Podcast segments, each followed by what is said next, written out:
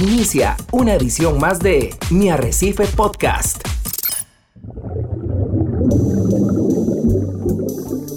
Usted está a punto de sumergirse en los misterios de nuestros océanos y en el fascinante mundo de los acuarios marinos. Esto es Acuariofilia Marina, un mundo marino en la radio gracias a la Asociación Costarricense de Acuariofilia Marina, una organización sin fines de lucro comprometida con el acuarismo responsable y profesional. Hola, ¿qué tal amigos de Monumental, la radio de Costa Rica? Es un verdadero placer acompañarle en esta mañana de sábado, una mañana preciosa que nos permite, por supuesto, darle gracias al Creador por permitirnos llegar hasta donde usted está una semana más. A lo mejor usted nos escucha desde su lugar de trabajo, desde su hogar o a lo mejor desde su automóvil.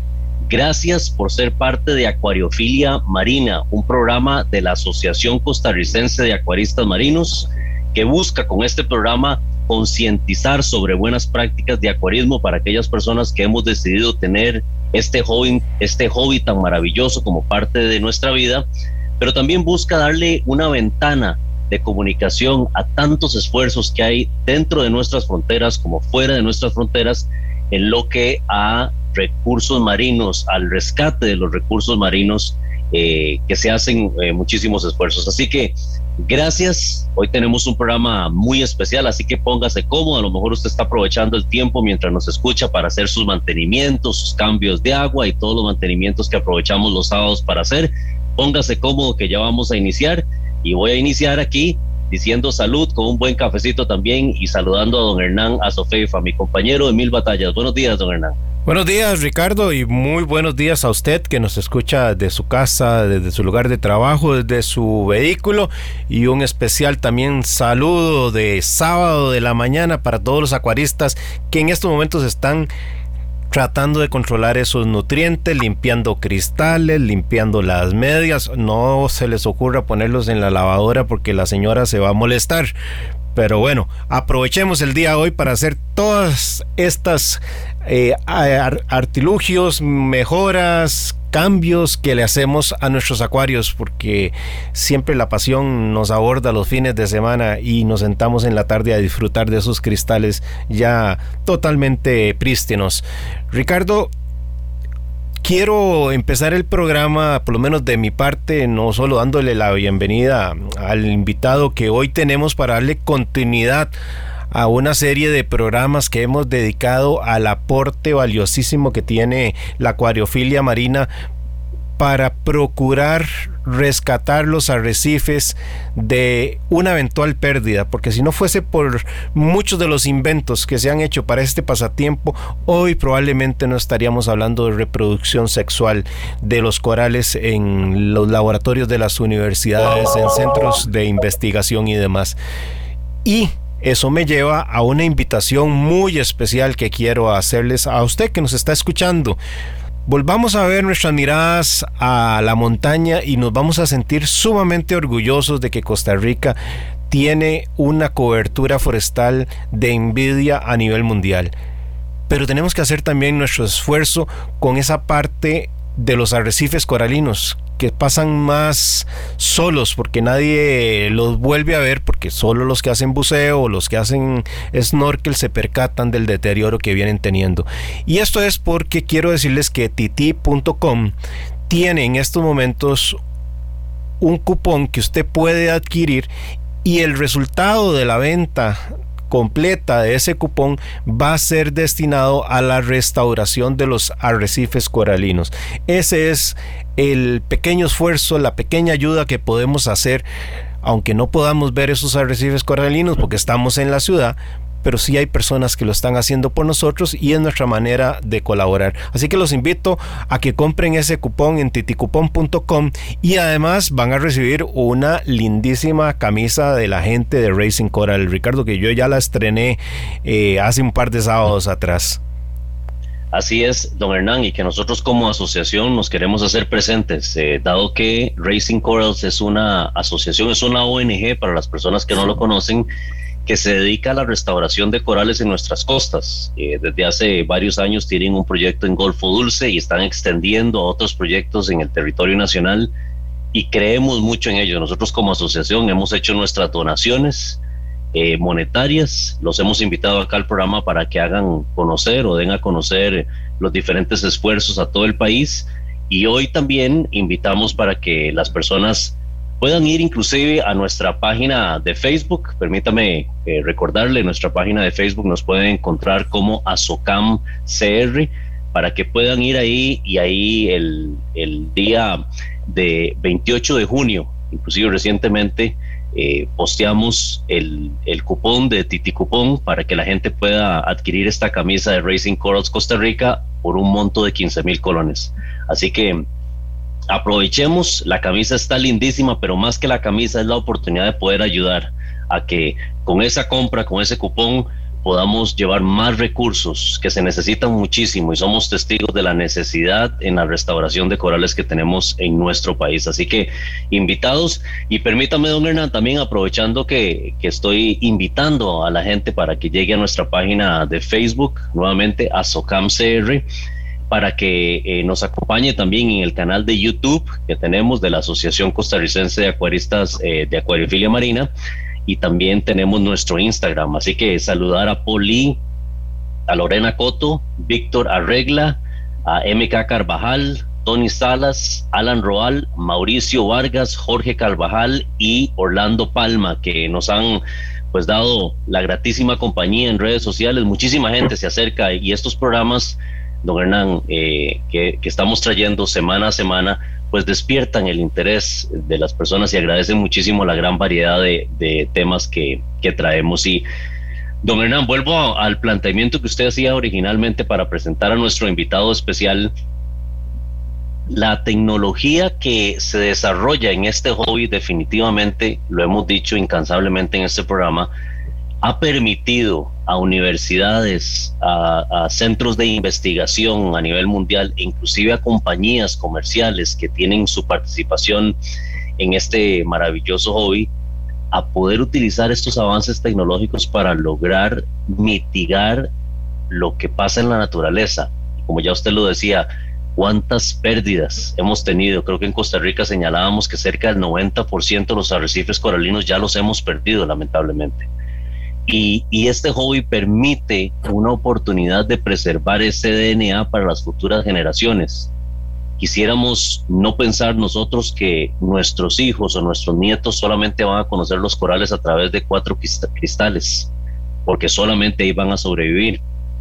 Pero da una oportunidad del uso de la tecnología y una empresa que se ha identificado como una empresa de innovación, desarrollando también productos que, permiten hacer del acuarismo no solamente un acuarismo más profesional, sino también más disfrutable, porque mucha gente a veces tiene el temor de entrar al acuarismo, especialmente al acuarismo marino, porque hay que estar encima de parámetros, hay que estar encima de la, de la pecera y ahora la, la innovación que tenemos en tecnología nos permite poder disfrutar un poco más y dejar, dejar ese trabajo de carpintería un poco más a la, a la tecnología, a esas máquinas que desarrollamos. Así que Hoy tenemos un representante de la empresa Neptune eh, y queremos darle la bienvenida a Carlos Ureña que nos acompaña, uno de los pocos que habla español en la empresa Neptune. Así que Carlos, agradecerte que estés en esta mañana con nosotros. Muchísimas gracias y bienvenido a Acuariofilia Marina. Ah, muchas gracias a ustedes por dejarme invitarnos a nosotros a poder compartir con ustedes aquí en este sábado por la mañana. Um, agradecido estoy yo que tengo la oportunidad de, ser de lo poco, como usted dijo, Ricardo, de que puedo hablar español. So, uh, trato el mejor a representar el, la compañía como yo puedo y, um, hacer las preguntas como uh, uh, answer your questions. The best that I can. Sí, muy bien, muchísimas Te gracias. Agradecemos y estamos seguros que la audiencia también aprecia que nos ayudes ahí con consultas eh, que ellos están de interés. Carlos, ¿Qué, eh, ¿qué, le, parece, don Hernán? Si empezamos, eh, Carlos, contándonos cuál es su historia en el acuarismo, de cómo, iniciaste en este hobby y, cómo llegaste a, trabajar en esta empresa tan sí, Eso es lo que iba a apuntar, Ricardo. Yo dudo que haya alguien que trabaje para una empresa que fabrique accesorios, suministros para este pasatiempo que no se haya vinculado primero con un acuario?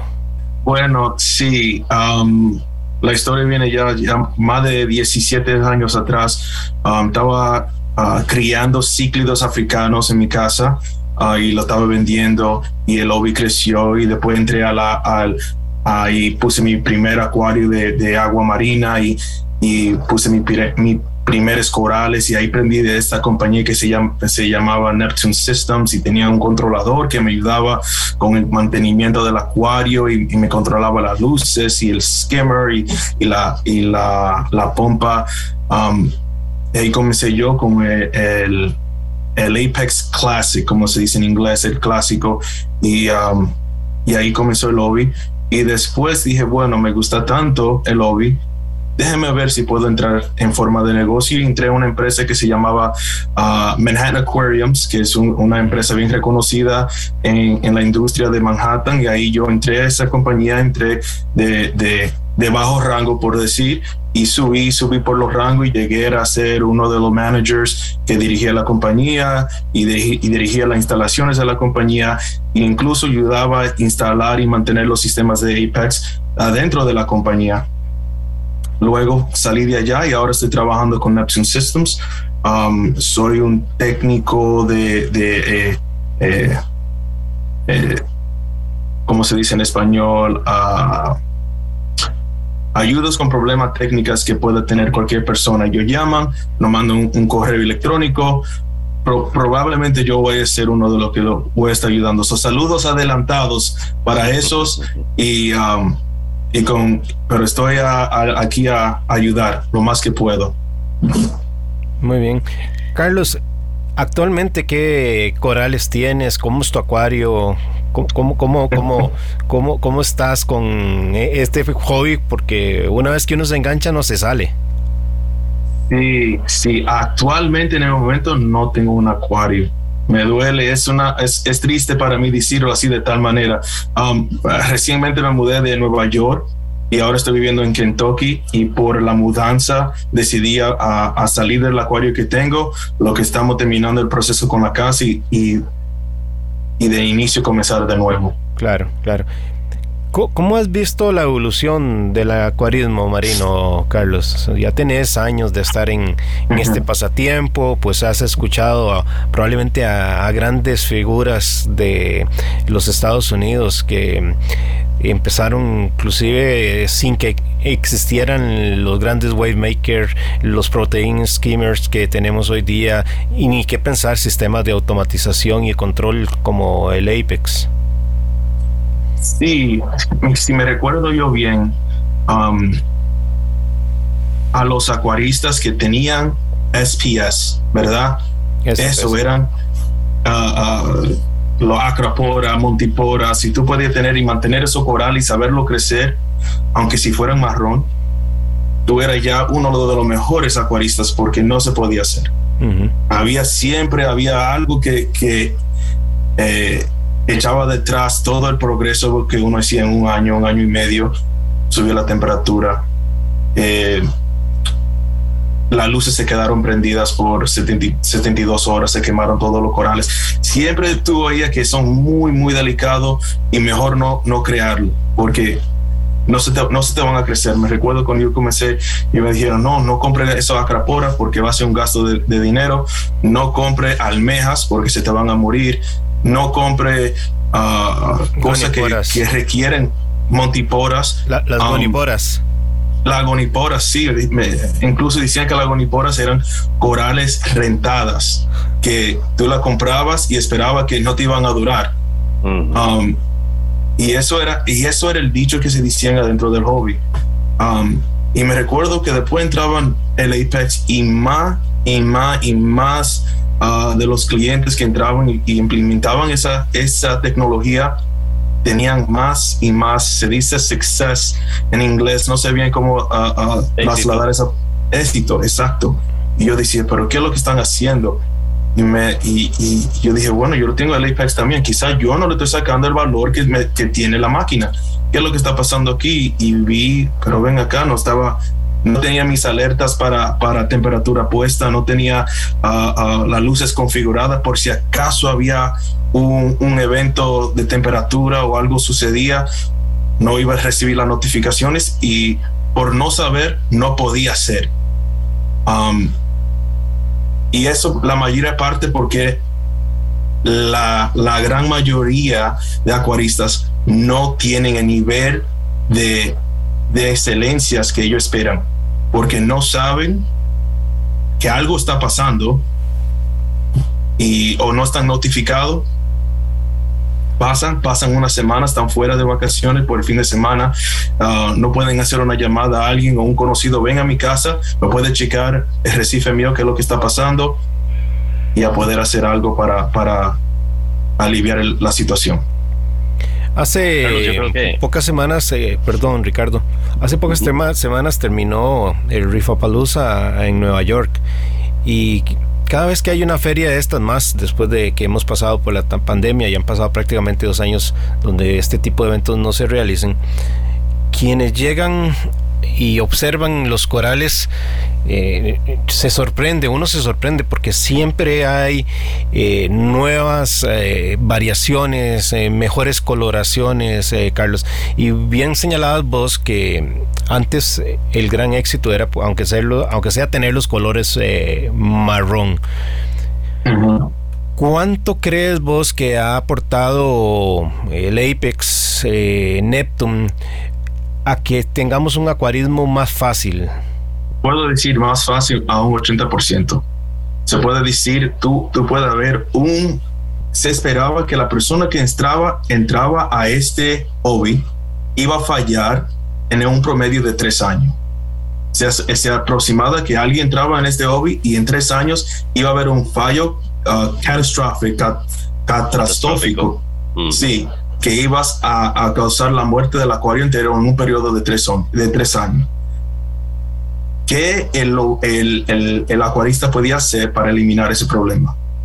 La mayoría de veces ellos podían hacer algo, podían a, a, poner la pompa o las luces en un timer, podían a, estaban haciendo el, el, servicio natural que ellos le hacen todos los sábados, como esta mañana, quizá uno de ustedes nos está escuchando haciéndolo ahora mismo, y lo llevan el día, se lleva el día y se olvidaron a reconectar la pompa principal del sistema y se fueron de compra por el día, se calentó el acuario, se subió a 100 de grados o, 34 de grados Celsius eh, es uh, y uno regresa y, y encuentra una sopa blanca y dice, ¿qué pasó? ¿Qué me sucedió? ¿Cómo yo podía parar esto? Um, y la mayoría de veces es un evento de temperatura que causas eso en ese, en ese primer tres años. Um, y ahí viene tú que el Apex y una vez puede, oh, uh, por forma automáticamente, por tener tus outlets o, o programado de cierta manera, te puede mandar de principio la notificación, pero de segundo puede coger pasos automáticamente para prevenir o para parar que el evento siga pasando o que siga cogiendo efectos mayores en el acuario. Sí, precisamente ahí, ahí quería ir y dándole seguimiento a la, a la pregunta de don Hernán Carlos.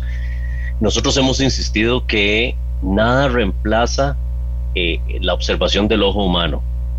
Eh, es, una, es parte de la responsabilidad del acuarista estar cerca de su acuario, observar si hay peces que no están comiendo, si vemos el agua que no está con una buena coloración, si vemos que los pólipos de los colores no están extendidos, eh, muchísimas cosas podemos, podemos tratar nosotros de anticipar o por lo menos determinar con nuestra vista, nuestra observación constante. Y, y mucha gente adquiere un acuario y a lo mejor dice, no, no, hey, yo quiero solo mi acuario sencillo y no quiero hacer una inversión significativa en tecnología, porque agregar tecnología a un acuario tiene un costo significativo, vamos a llamarlo así, ¿verdad? A veces hasta más caro que el acuario cuando se, se arranca, ¿verdad? Pero ya cuando se tienen corales, cuando se tiene una inversión importante en peces y corales eh, y equipo inclusive dentro de ese acuario, ya la inversión en tecnología, digamos que minimiza, mucho el riesgo. Pero, ¿qué, le aconsejarías a esas personas que nos están escuchando y, están a lo mejor reflexionando? ¿Debería yo adquirir un, un equipo de monitoreo, un equipo de aditar, eh, un equipo de, de, test automático. ¿Qué, ¿Qué le dirías a esa gente? Sí, de principio es un nada, nada, nada como quien dice es garantizado, ¿verdad? Algo siempre puede pasar, pero como usted dijo, el ojo es principal en, en la, en la mantención de esos animales, corales, almejas, um, pero ahí incluso viene de por parte de atrás un sistema como el Apex, um, que es como un, casi como un seguro.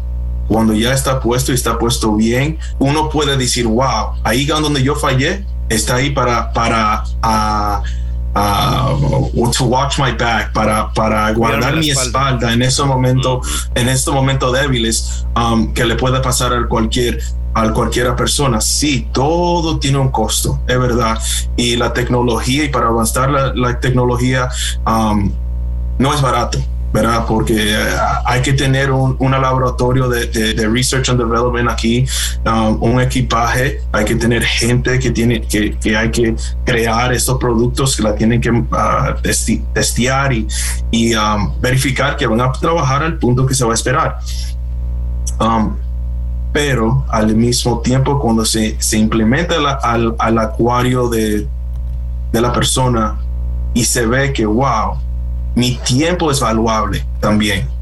Y ya no estoy pasando una hora semanalmente haciendo mis exámenes para, para, verificar oh, qué son mis, mis niveles básicos, um, qué es el consumo de luz, para ver qué es lo que está pasando con mi heater, uh, con mi calentador de la agua. Uh, está fallando, qué está pasando con mis pompas, porque la estoy, está monitoreando el consumo de luz en hora real. Uh, si, si tu dosificador está trabajando, cuando ya tiene tres años y tu acrapora, montipora ya han crecido seis veces de, de, de, la uñita que era cuando la recibiste, y ya el valor en ese coral ha subido mil veces lo que era, el costo ya a ese punto no tiene porque para perderlo y recrear esa coral en la forma que tú lo tienes en tu recife, nunca va a ser igual. So, para cuidar esa inversión ya a ese punto, eh, es, es, mucho más de la que lo que la persona puede creer. Mucho, mucho más. Sí, aquí, aquí en este programa hemos eh, constantemente mencionado el hecho de que nosotros creemos, don Hernán y amigos que nos escuchan, en la estabilidad del acuario, más que perseguir un número específicamente, es en ojalá casarse con parámetros y mantener esa estabilidad que creemos que es mucho, mucha parte del éxito de nuestros acuarios. Pero, don Hernán y Carlos, ¿podremos obtener estabilidad en un acuario sin el uso de la tecnología? Meramente dependiendo de una persona. ¿Qué piensan ustedes?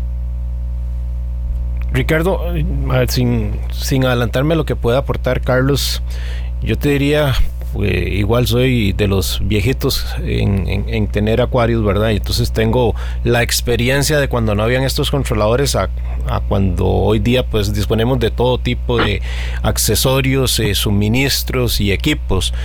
Yo te diría que sí, Ricardo. Eh, pero eso requiere un mayor nivel de conocimiento, entrenamiento, experiencia y los equipos que hoy día nos permiten controlar y monitorear, pues nos, nos hacen la vida más fácil. Eso suma algo importantísimo, que sí sería el plus que yo veo, y es la consistencia de los valores en el tiempo. Eh, yo no, yo no, no podría decir que yo no puedo tener parámetros aceptables. Yo podría tener un pH eh, aceptable, que podría tener una alcalinidad aceptable que me permiten el suceso o el éxito con los acuarios. Por eso es que existen acuarios de, de revista desde los años 90 e inclusive un poquito antes. Hoy día la diferencia es que hay mayor cantidad de esos acuarios de revista porque estos equipos de automatización y monitoreo te permiten esa estabilidad de una alcalinidad en el tiempo. Entonces tenés variaciones muy mínimas. Pero también no hay que ser injustos. Creo que tenemos que señalar que hay otros adelantos técnicos muy importantes. Eh, por ejemplo, la llegada de los ICP, la llegada de sales eh, como las de Tropic Marine eh, y otras que andan en el mercado, Fauna Marine, etcétera, que tienen una calidad de elementos en su preparación que hace posible lo que hablábamos hace un rato, la conjunción de estos monitores, de estos controladores con sales de, de calidad, eh, ICPs, para reproducir en laboratorio especies de coral que nunca se habían podido reproducir eh, de forma sexual. Sí, sí, yo, yo puedo concluir también que no es necesario, ¿verdad? Uno puede también tener un, un acuario bien bello, con corales creciendo um, grandes, con, con, los, los uh, de OBI que hay uh, en, en, el mercado, con los, la mayoría de productos sin, sin tener nada um, automatizado, por decir. Um, pero al mismo tiempo va a tener que, que pagar con tu tiempo, ¿verdad? Eh, y qué, y qué va, evaluas el, el acuario, el acuarista común, su tiempo. El, el, el tiempo, uh, si tú lo, si, si, lo coges a, la, a cómo te pagan a, a ti la hora, um, la mayoría de las personas que están en este hobby se pasan al mínimo de hora, hora y media al día delante de su acuario. Y, y si tú pasas la mayoría de ese tiempo trabajando detrás del acuario, um, eso no fue porque tú compraste el acuario tú lo compraste por poder sentarte adelante y, y, y, y enjoy a, a, disfrutar eso esos, esos animales, corales, almejas, lo, lo sé, lo que, lo que está, lo que tiene adentro, los peces. Pero si, si el, tiempo se lo está pasando atrás, uh, uh, para verificar los, los, los niveles, para verificar si las pompas están trabajando, para verificar si uh, las luces eh, um, y, y, estar con siempre con un um, hay un, un, nivel de miedo que el acuarista normalmente tiene porque cuando se va de la casa no tiene manera de saber qué es lo que está pasando si se me abrió el acuario, si hay un liqueo en el piso, si, um, si eh, el, rellenador, el, rellenador automático se fue rogue y está echando agua de más hasta que se, la salinidad está bajando hasta el punto que uno no sabe lo que está pasando. Ahora uno tiene como decir un, un nivel de paz en saber, ok, donde quiera que esté, puedo mirar mi teléfono, puedo saber qué es lo que está pasando y saber que mi acuario está bien ¿verdad? Ahora los perros uno puede, le, puede instalar un chip y si se va de la casa, puede saber a dónde está el perro y, localizarlo y traerlo para atrás a la casa. Pero porque uno aprecia el animal y dice que el animal es más importante que yo perderlo. Tanto igual uno se no tenemos que hacer la pregunta, ¿qué tanto nosotros apreciamos el hobby, el tiempo de nosotros y los animales que estamos uh, cuidando adentro de esos acuarios? Y si y si sí, la mayoría de veces queremos proteger esa inversión y nuestro tiempo, la mayoría, lo más que podemos, y poner este clase de equipos ayuda, pero no es el punto final en todo. Sí, así es. Hoy estamos conversando con Carlos Ureña de la compañía Neptune Systems. Nos vamos a separar por un minuto al corte comercial y ya casi volvemos con más de Acuariofilia Marina. Mi Arrecife Podcast. Estamos de regreso en Acuariofilia Marina, hoy dándole continuidad a los temas de la automatización y la controlabilidad eh, también de forma automática de los diferentes equipos y accesorios que tenemos en nuestros acuarios para hacer más exitosa, eh, llevar más adelante con éxito nuestro pasatiempo y también para poder disfrutar, darle más tiempo al disfrute y menos al mantenimiento y a la controlabilidad. Estamos con nuestro invitado Carlos Ureña de la empresa Neptune. Ricardo, a mí me gustaría comenzar a, a pincelar un poquito de este aporte que, que realizan los pasos de invención que se dan en nuestro pasatiempo para hacer esto que estábamos comentando antes, la reproducción sexual de los corales en, nuestro pasatiempo. Y me acuerdo que a inicios, creo que fue a inicios del, del año 2000, en, en, la Escuela de Biología Marina de la Universidad de Carolina del Norte, se dio la primera reproducción sexual de un coral que está en la lista de peligro de extinción eh, y que es eh, propio de la zona endémica de mm, el, continente americano, particularmente allá por la, la Florida, que son los corales que se llaman los corales montañas, los Orbicela fabiolata. Y resulta de especial interés, no solo porque es un coral que está en la lista de peligros eh, de peligro de extinción, sino porque más allá de que seamos capaces de reproducir con luces creadas para el acuarismo, con controladores creados para el acuarismo, con sales creadas para el acuarismo, etcétera, resulta de vital importancia que no solo estamos reproduciendo sexualmente corales de cara a un cambio climático que los tiene en jaque en sus ambientes eh, naturales, sino que significa que ya el ser humano es capaz de investigar la fecundación de los corales. Eso por un lado.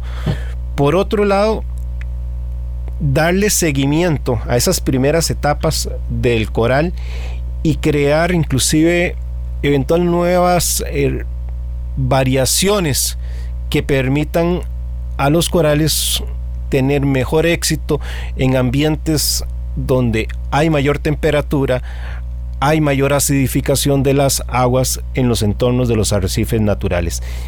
Y en este caso concreto del ejemplo que cito de la Universidad de Carolina del Norte, la empresa Neptune estuvo involucrada con la controlabilidad y el monitoreo que genera el, Apex. ¿Por qué? porque son equipos que inclusive no solo pueden hacer lo que Carlos eh, señalaba de darnos alertas eh, para que la temperatura no se dispare de, X rango, sino que también pueden, por ejemplo, reproducir flujos de agua y ciclos lunares propios de las zonas endémicas donde están ciertos corales con los que queremos eh, trabajar. Y sin duda no solo es un gran aporte entonces de nuestro pasatiempo el crear bancos genéticos en la casa de cada acuarista, sino también el promover una industria que facilita la creación e innovación de equipos que sale al rescate de los arrecifes coralinos. Carlos, ¿Qué otras historias también de, éxito en la cual está involucrada la marca que representas podrías compartirnos para hacer ver la importancia que tiene este hobby para el rescate de los arrecifes naturales? Sí, sí, yo puedo hablar de varios. Um, uno que me viene de mente de una vez es, um, nosotros estamos uh, trabajando con el de California, se me olvidó la, el, el, el profesor, También estaba allá trabajando, haciendo unos acraporas en, su, en, en, sus experimentos. Estaba creyendo para poder llegar al punto de tenerlo a, a, a, reproducción sexual adentro de los tanques. Tenía que encerrar el cuarto totalmente en, en eh, luz externa, solamente las luces que estaba haciendo sobre encima del acuario pero sabía, tenía tres meses haciendo el experimento y los corales no reproducían. No sabía qué era lo que estaba pasando. Todos todo los, los eh, eh, niveles quedaban bien, quedaban normal, la temperatura subía y bajaba como esperaba por esa temporada que donde normalmente esos corales uh, se ponen activos sexualmente, las lunas y las luces, todo estaban trabajando de forma normal, la, agua se movía de, de, manera que, imitaba la, eh, eh, las arrecifes de donde vienen endémicas esos corales. Y decimos, vamos a poner una, prueba de, de, luz adentro del acuario para ver qué es lo que está pasando. Y pusimos esos y se dio cuenta que había en las noches subía, teníamos unos spikes, unos, unos niveles que subían para arriba de luz y decíamos, ¿qué es lo que está pasando de noche? me decían no, porque la luz está puesta de, de, forma de, de, luna, no deben haber luz, pero nadie está ahí para decir qué es lo que está pasando. Todo el mundo volvía a su casa. Pero nosotros víamos por la prueba que había unos datos que decía que había luz. Y vino a ver que una de las luces sí estaba dando luz de noche. Y por eso los corales no estaban reproduciendo sexualmente porque todos los tanques se estaban expuestos a esa luz. Por una sencillez tan pequeña, puede un experimento tan grande que ya tiene tres meses a, a, como se dice, romperse. Pudimos a, arreglar el problema de la luz que estaba no trabajando bien. Pudimos ya en los próximos seis semanas saber que sí, los corales comenzaron a reproducirse sexualmente y pudieron, podían recorrer la larva y, preparar y propagar esos corales para los restos del experimento que estaban haciendo ellos. Um, y eso fue con eh, nuestro PAR Monitoring Kit que viene con un, uh, sensor de, de PAR uh, que puede medir eh, photosynthetic available radiation, eh, es, eh, radiación fotosintética, fotosintética activa. Ese, perfecto, gracias. Um, esa es una. Uh, uh, también he trabajado con otros uh, colegios que están cultivando algas marinas para usos de, de corme, corme, comestibles. Uh, no, uh, para comerciales, sí, que están buscando la manera para usar esto, quizá para combustibles o, o, para ver cómo podemos usar esos otros productos. Y se está viendo porque es la misma cosa, estamos cuidando una agua marina que es igual como el acuario y cómo podemos mantener esos parámetros, lo están usando para diferentes formas. hay muchos, muchos estudios por los Estados Unidos, por eh, eh, eh a países asiáticos, Suramérica, Centroamérica, a canadienses, eh, eh, Europa, África, que nos, yo, yo, yo he podido ayudar con sus eh, research, ah, por falta de palabra. En las investigaciones, claro. Sí, sí. Es que, Ricardo, yo creo que tenemos que mencionar la maravilla de lo que Carlos nos explica. Es decir, imagínense lo que le puede costar a un investigador estar en el momento justo, la noche justa, cuando se da un desove en un arrecife natural. Y luego viene la pregunta, ¿y cómo se le da seguimiento a esas larvas?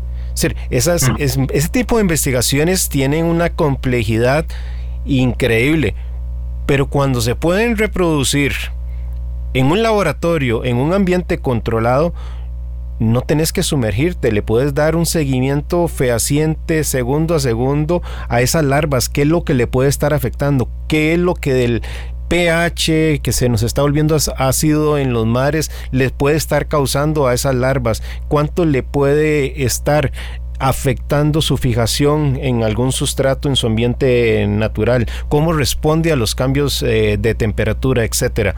Entonces, este aporte de los equipos diseñados para el acuarismo son fundamentales y no me cansaré de decirlo, no existirían hoy día si no es porque existe un pasatiempo que cada día pretende ser más profesional y más consecuente con el entorno. Gracias a este pasatiempo eh, hoy se reproducen muchísima cantidad de especies de peces ornamentales en, eh, facilidades fuera de tierra para abastecer la demanda del acuarismo local, pero se introducen también técnicas de cómo lograr pegar esos pequeños alevines gracias a los alimentos que se destinan para nuestro pasatiempo, alevines que probablemente luego también están usándose eh, en cuanto a las técnicas para peces de, con propósitos comerciales de uso de, consumo humano.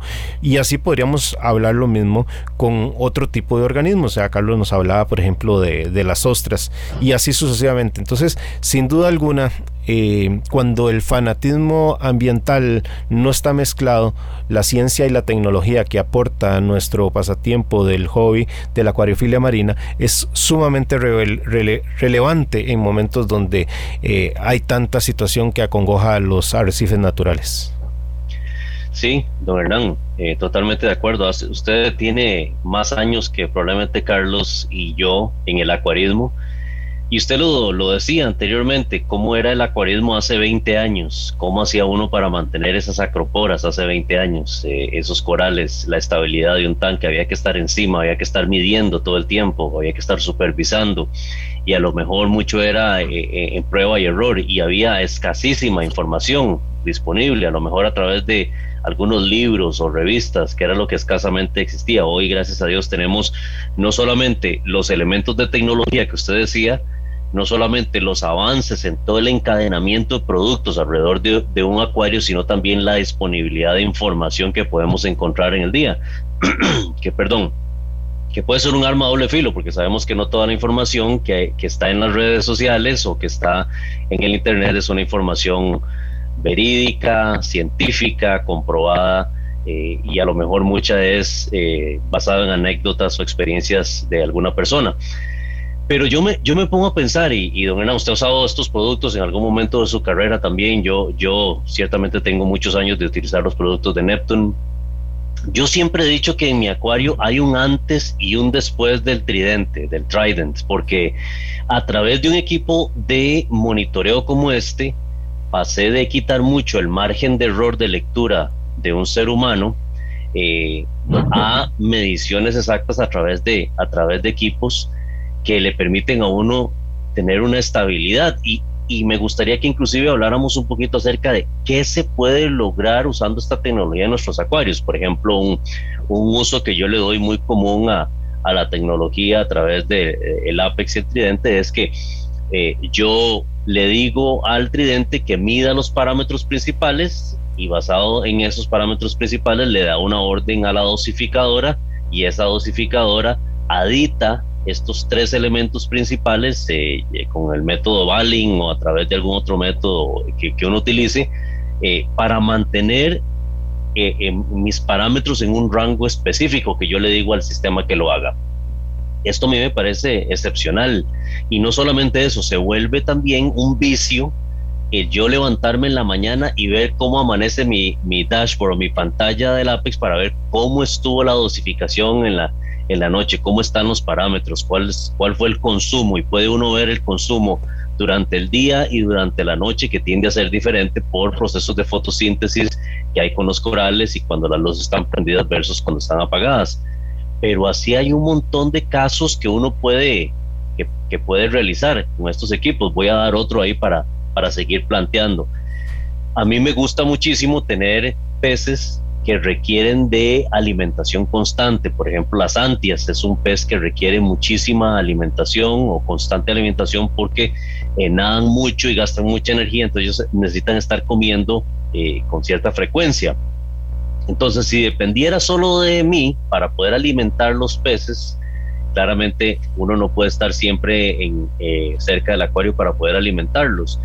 Entonces algo que a mí me gusta hacer mucho es establecer una rutina automática para que a, la, a las dos o tres veces que yo me gusta alimentar los peces, el alimentador automático va a lanzar el alimento al acuario, pero yo, yo hago que el Apex me apague todas las bombas, especialmente la bomba de retorno. ¿Para qué? Para que el alimento, si flota algunos segundos, no se me vaya por el overflow y se me descomponga en el sump, sino que se quede y se ha aprovechado. Y esto pasa por un periodo de 10 minutos y después me vuelve a encender todo el equipo nuevamente. Eso se, se logra gracias al uso de estas tecnologías o estos controladores que hay en el mercado con que podemos hacer este tipo de rutinas. Y no hay que ser un, un genio informático para poder meter ese código y hacer una rutina automatizada como esa. Carlos, ¿qué, qué otros ejemplos podríamos utilizar eh, o podríamos mencionar para, para contarle a la gente cómo la tecnología nos facilita el día a día en un acuario?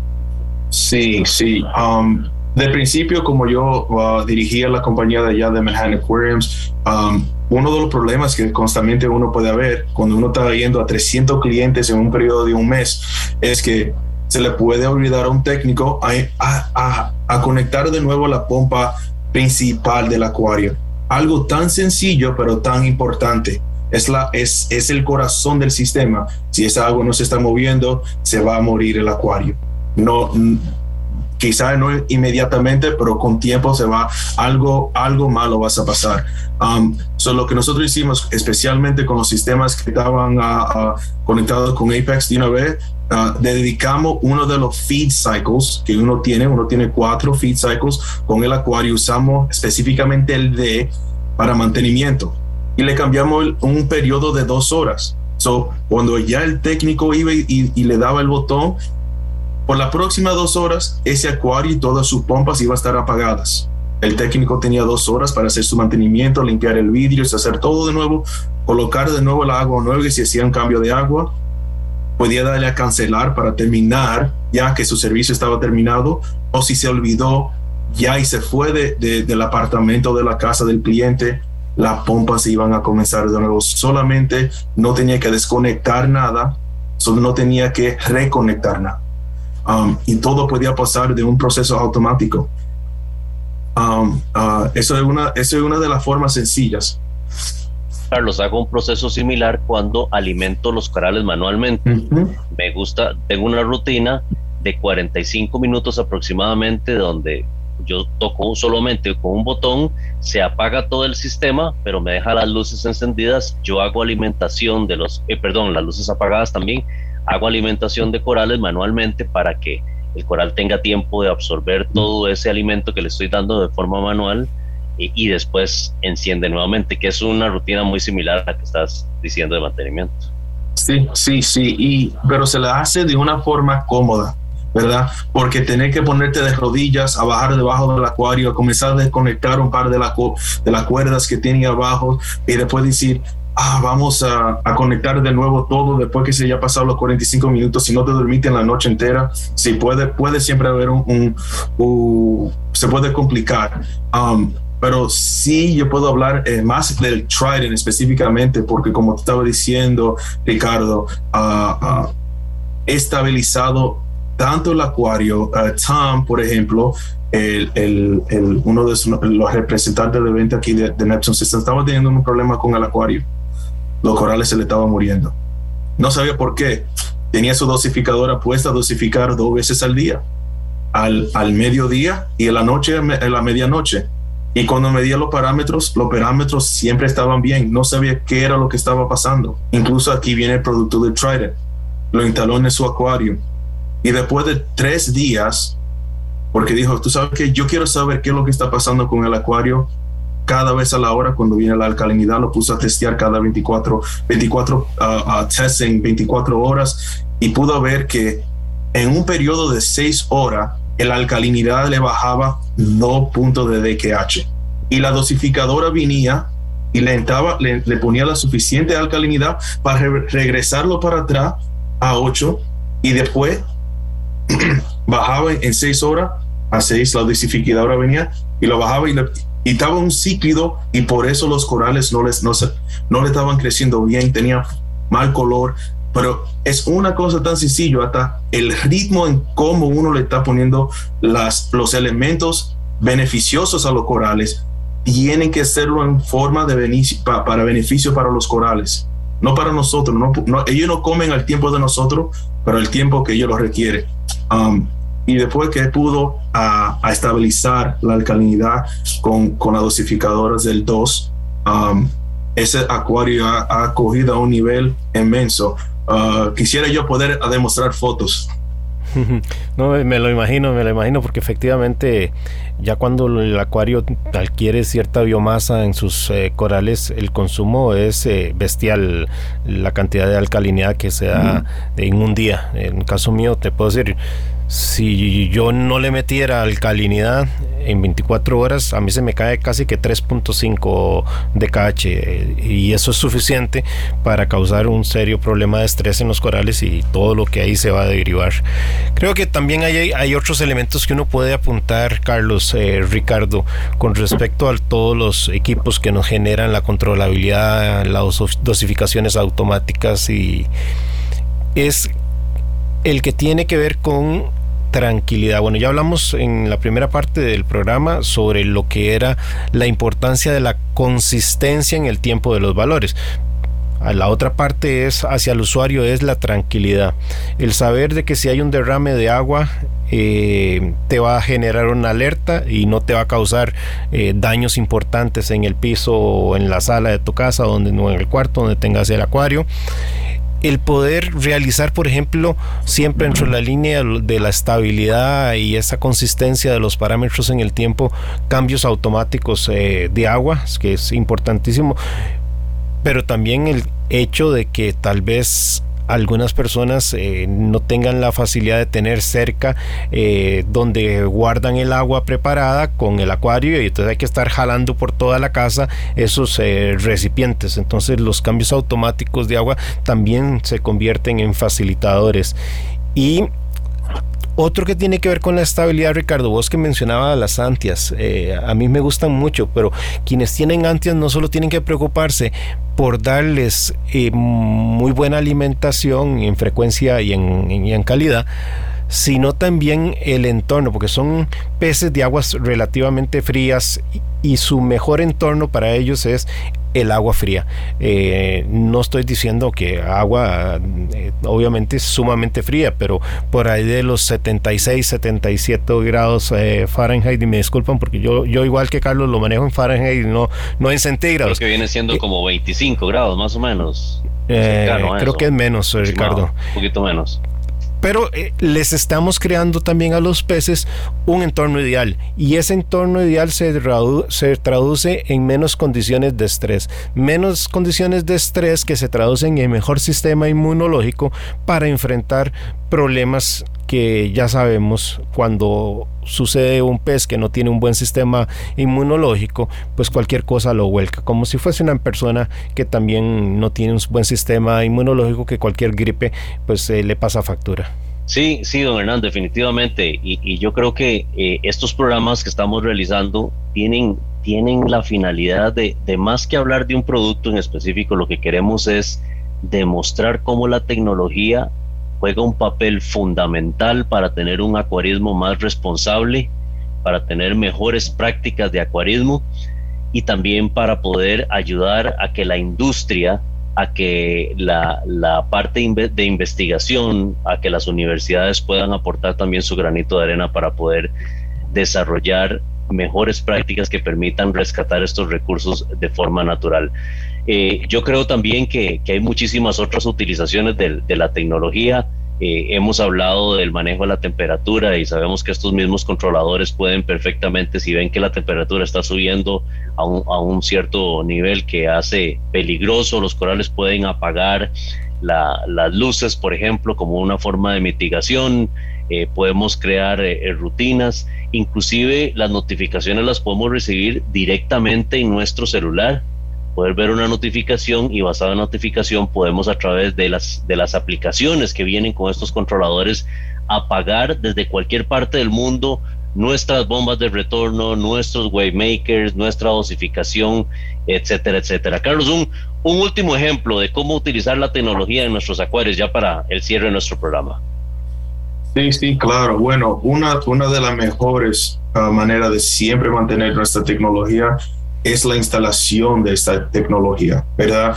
Ah, nada escapa solamente instalarlo y tirarlo de ahí debajo de lo, del acuario, pero no corre lo correcto, uh, prevención, de, se dice en inglés como drip loops, right? Esas son cosas básicas que uno lo coge por uh, común, pero alguna vez se le escapa a la persona que está en inicio en el hobby, um, pero ya lo que está más avanzado, a estar segura que tus alertas, ya cuando las, las estén programando, que las estén programadas bien para que y testear que si tú estás recibiendo tus, tus notificaciones cuando tú le das a la forma de testear um, uh, y cuando estén listos y si tienen cualquier problema vayan allá donde Neptune, uh, neptunesystems.com y, y denle a support, contact support y, y, llenen el formulario, yo lo voy a recibir y le voy a dar respuesta de la forma más rápida, sin problema, porque aquí estoy para ayudar. Muchísimas gracias, eh, Carlos. el tiempo, como es habitual en este programa, se nos vino encima, quedan algunos aspectos que pudimos seguir abordándonos, pero les prometemos que más adelante retomaremos estos temas de la automatización y la controlabilidad de los equipos. Mientras tanto, por hoy, que la pasen muy bien en compañía de Radio Monumental, terminen de hacer esos cambiecitos de agua. Carlos, agradecerte muchísimo que nos hayas acompañado en Acuariofilia Marina. Por cierto, ¿de qué parte nos, nos, habías comentado que estás eh, ahorita en Chicago? En Kentucky. En Kentucky, perdona. Entonces, un saludo allá hasta Kentucky y un saludo también a todos los acuaristas marinos latinoamericanos, españoles que son, comparten en común el lenguaje del español y que nos escuchan también desde los Estados Unidos y, y, Canadá. Por supuesto que también hay de Europa, de Asia y Suramérica, como decía Ricardo al inicio. Don Ricardo, ¿le toca tarea de cambio de agua hoy? A mí me toca y ya casi voy a eso. Muy bien. Que la pasen muy bien en sintonía de Radio Monumental. Feliz día. Acuariofilia Marina, un mundo marino en la radio, gracias a la Asociación Costarricense de Acuariofilia Marina.